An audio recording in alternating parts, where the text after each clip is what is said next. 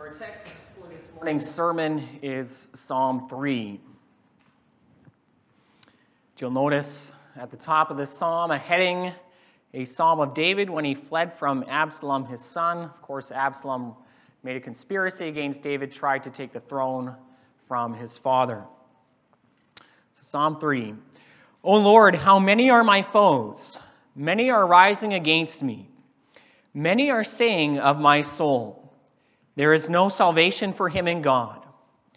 But you, O Lord, are a shield about me my glory and the lifter of my head. I cried aloud to the Lord, and he answered me from his holy hill. I lay down and slept. I woke again, for the Lord sustained me. I will not be afraid of many thousands of people who have set themselves against me all around. Arise, O Lord, save me, O my God, for you strike all my enemies on the cheek. You break the teeth of the wicked. Salvation belongs to the Lord. Your blessing be on your people. As far as the reading of God's word.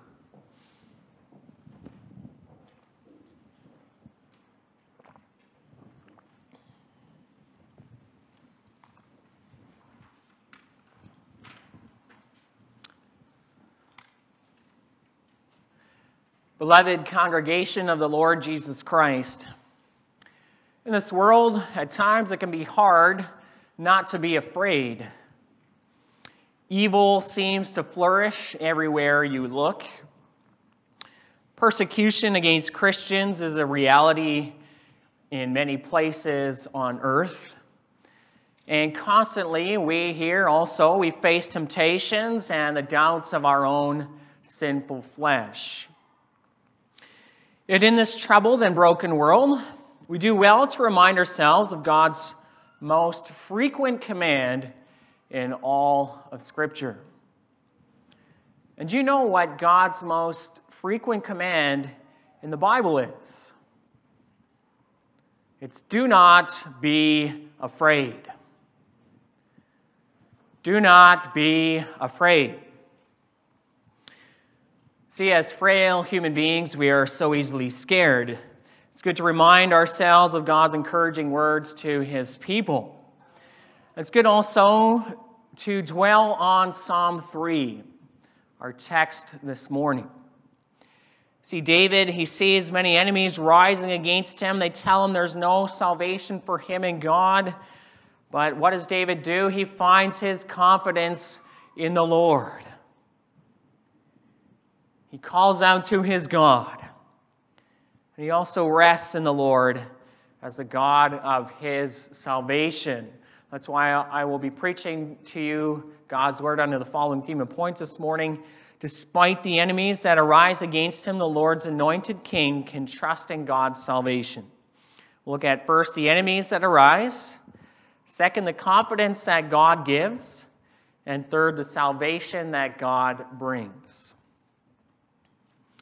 So Psalm 3 has the following heading A Psalm of David when he fled from Absalom, his son. David had fled from his enemies before.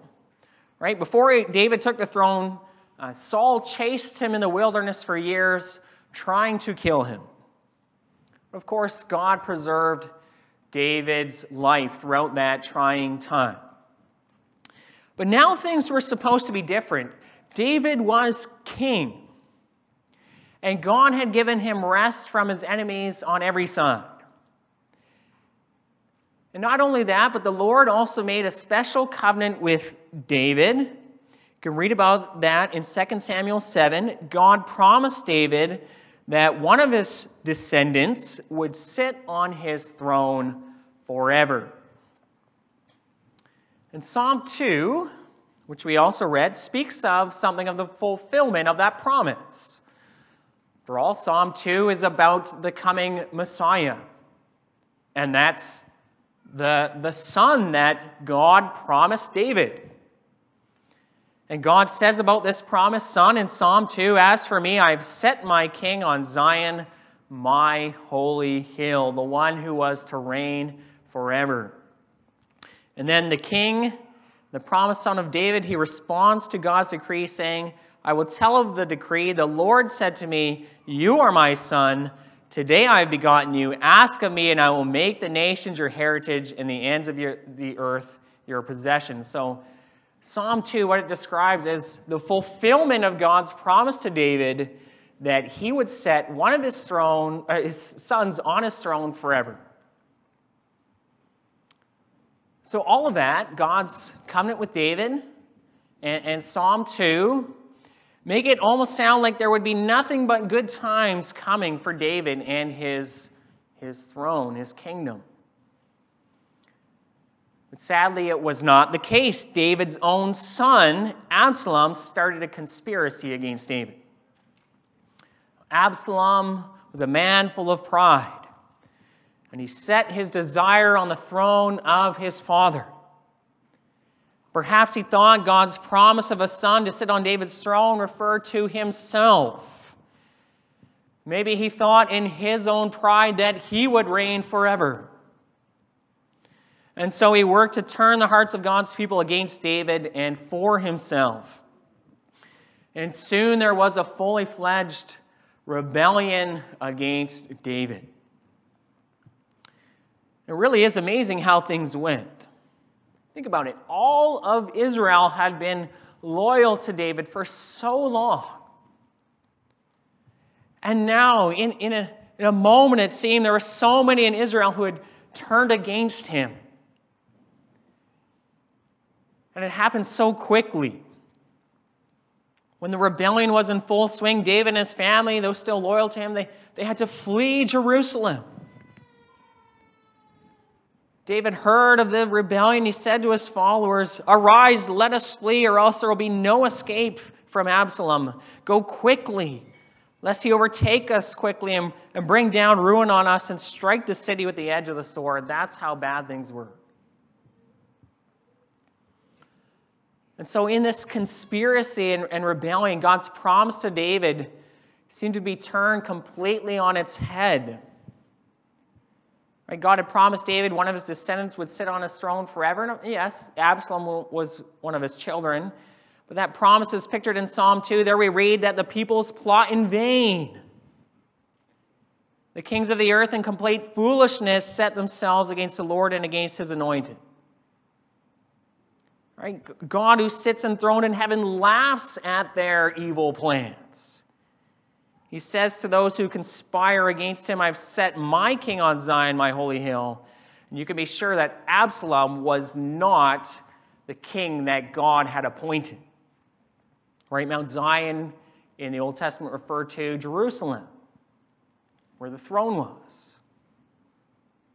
And so, in Absalom's conspiracy, this picture in Psalm 2 seems to be turned on its head. Absalom and his followers raged and they plotted against the Lord and against his anointed, and they seemed to be winning completely.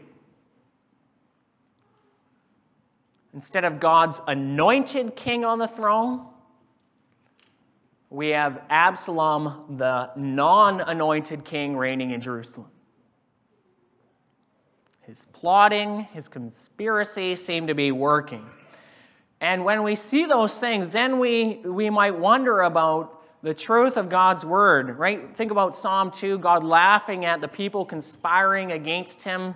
We might wonder, well, is God still laughing? Is he really holding these plotters in derision? Because it doesn't seem like it to our eyes. And that's how it can look sometimes in this world. Enemies arise against the church, sometimes from within, sometimes from the outside, and they can arise in a hurry. Now, isn't that the case? Sometimes it seems like the whole world has gone after some conspiracy against the church, and you wonder, will the church even survive in this world? Because it looks like God's promises are turned on their heads. And we might wonder, is God in control of this world? Because sometimes it seems like Satan and his rebellion is in full control. Of course, the frightening part is that there's something within us that wants to join this rebellion against God, too. We still have a sinful nature, still trying to trip us up, trying to make us sin against the Lord. Now, this was a difficult trial for David, to say the least. I would think that perhaps of all the trials he went through, this one may have just been the hardest. This was his own son conspiring against him. You know, God had always been with him. Think of when he fought Goliath, think of when he fought the Philistines. But now his enemies got a different sense. Once mighty David is fleeing like a dog from Jerusalem and so his enemies press this taunt against him. Many are saying of my soul, there is no salvation for him in God. We see something of this in 2 Samuel 16 as David was fleeing, a man named Shimei hurled curses down upon David continually, right? There's no salvation for you in God. And this was perhaps the worst thing of all it, was, it appears that it was hard not to take these words to heart. Literally, David says, They say to my soul, there's no salvation for him in God. In other words, it's as if his own heart feels the pinch of these words. After all, was it not David's own sin with Bathsheba and Uriah that, that led to this rebellion in the first place? So these words threaten to drive him to despair. And at times we might feel something of this difficult taunt in our own hearts too. And this is what Satan wants more than anything. He wants us to believe that in our hearts that there's no salvation for us in God. And at times we might be tempted to believe it. After all, look at what I've done in my life. Why would God ever save someone like me? That is where our hearts might wander at times. Brings us to our next point. So these were dark circumstances for David. We can face these circumstances in the world also. Where do we turn? Well, look where David turns. Listen to only verse 3. But you, O Lord, are a shield about me. You are my glory and the lifter of my head. David turns to the Lord and he prays to him.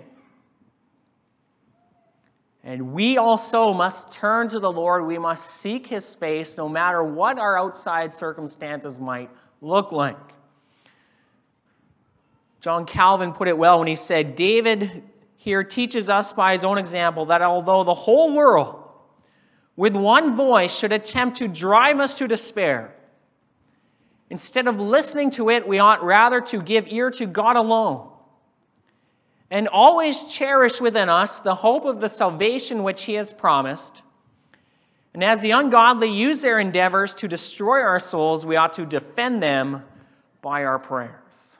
Beautiful words.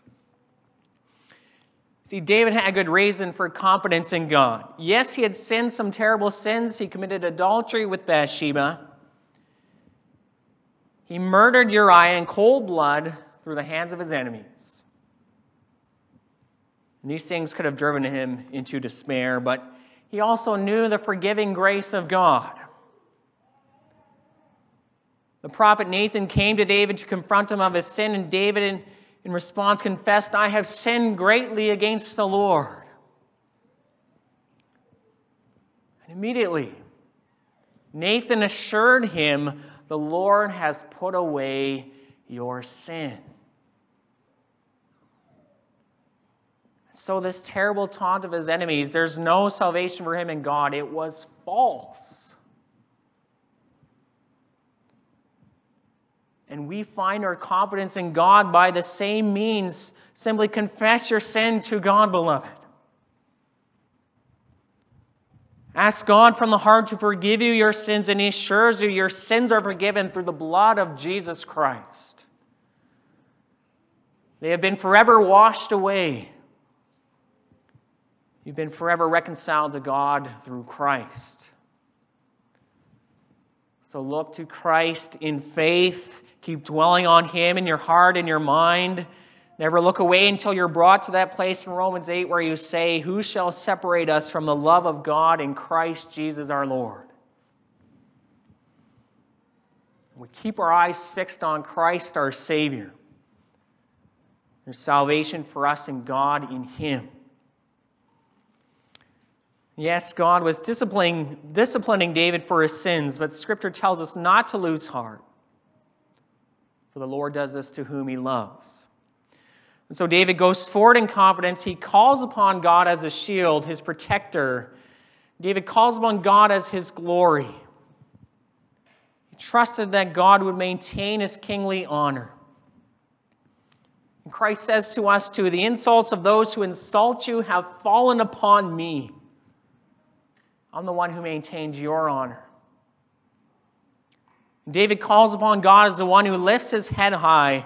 Instead of being covered with shame, instead of going down to defeat, he will be exalted in victory. So David says, I cried aloud to the Lord. He answered me from his holy hill. Right? No matter how much the ungodly might rage against the church, use it as an opportunity for prayer. David, we can see, did not cry out in vain despite his dark circumstances. He did not cry out in vain. He says, God answered me from his holy hill. And we see that in the story of Absalom's conspiracy. One of the conspirators was named Ahithophel. He'd been one of David's top advisors. It said consulting him was like consulting the word of the Lord. And David knew this. When he was fleeing Jerusalem, he was told that Ahithophel was among the conspirators. Oh no, things have gotten so much worse, you would think. So David cried out to God, Oh Lord, please turn the counsel of Ahithophel into foolishness. David here confesses that God heard him from his holy hill. His holy hill can refer to Mount Zion in Jerusalem, it can refer to Mount Zion above. Right? God is seated in heaven.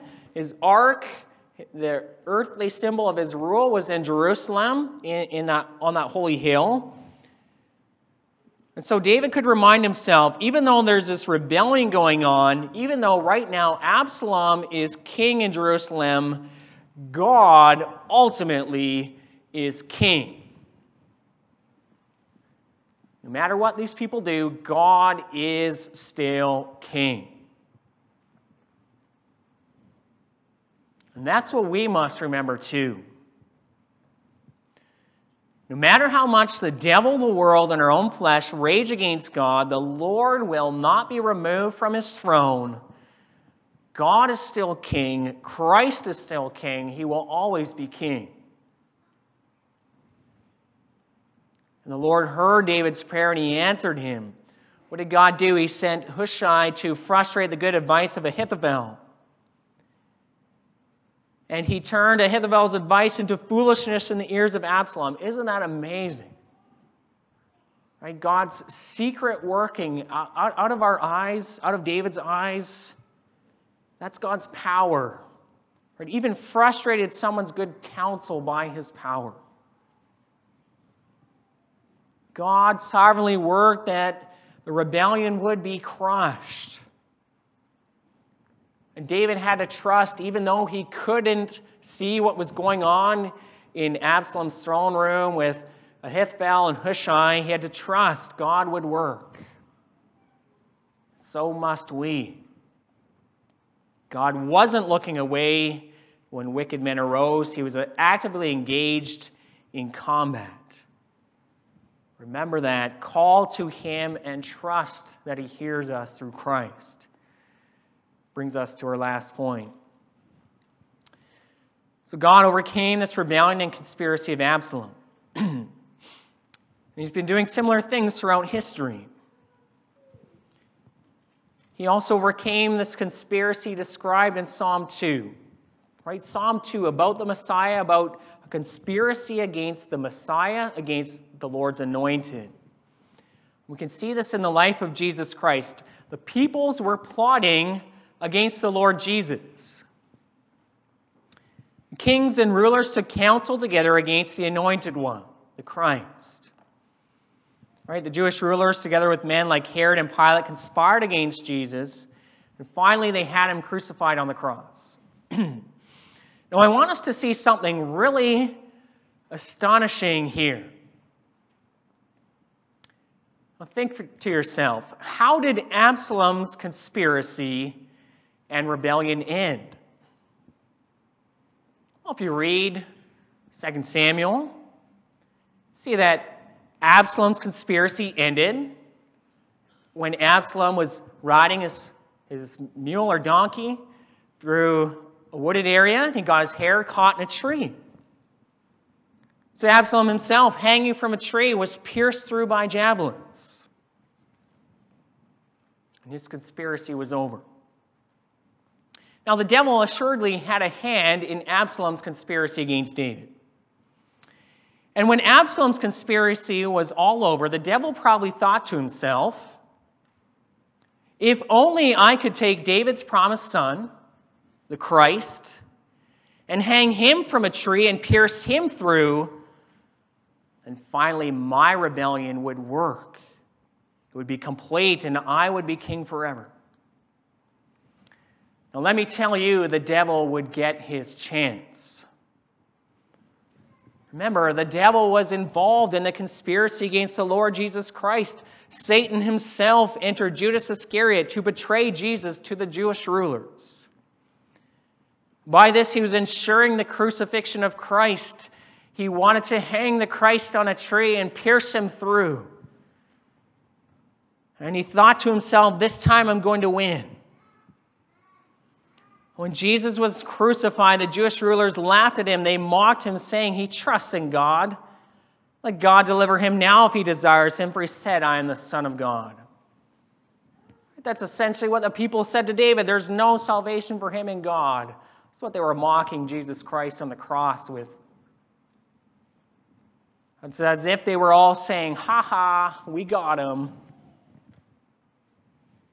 But little did they know and little did the devil know that by crucifying Jesus, they were, in fact, making Christ king forever.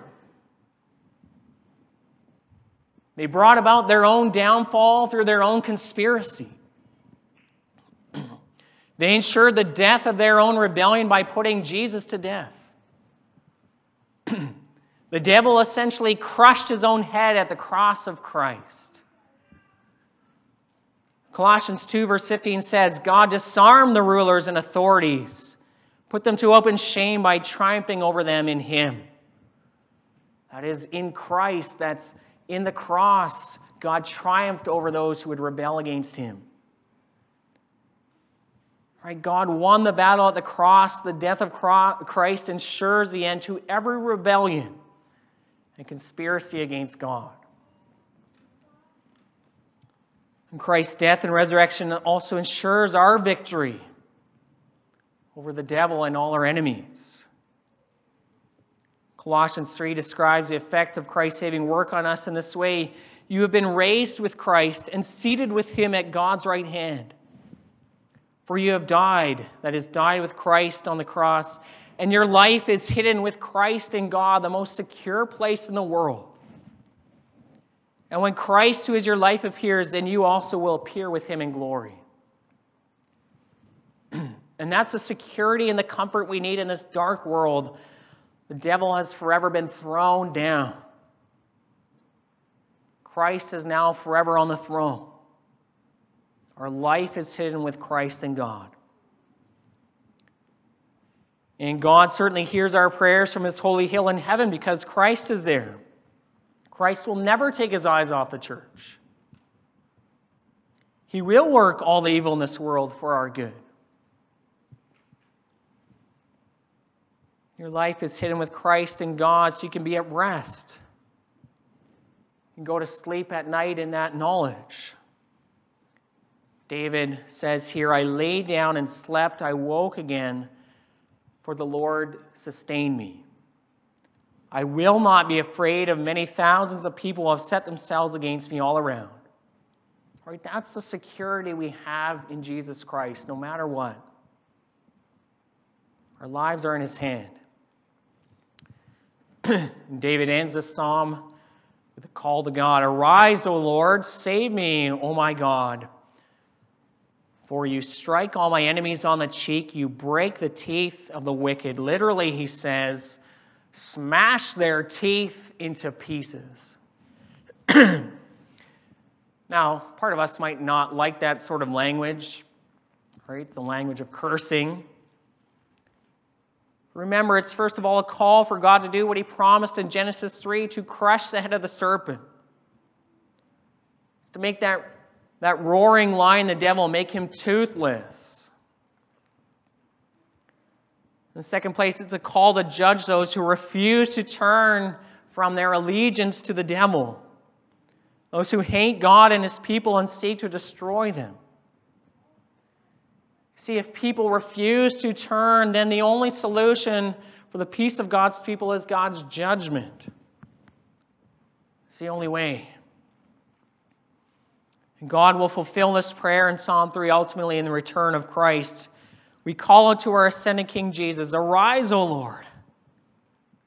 Save your church. Come down from the clouds of heaven. Save your people. One day Christ will do it. He will return. He will cast our enemies into everlasting condemnation, and he will give his people peace forevermore. This psalm ends with a statement of faith salvation belongs to the Lord. Those people who taunted David, there's no salvation for him in God, they were wrong. They were dead wrong. God will preserve his church in this world. The gates of hell will never be able to overcome it. And so God's blessing will always be on his people. Amen.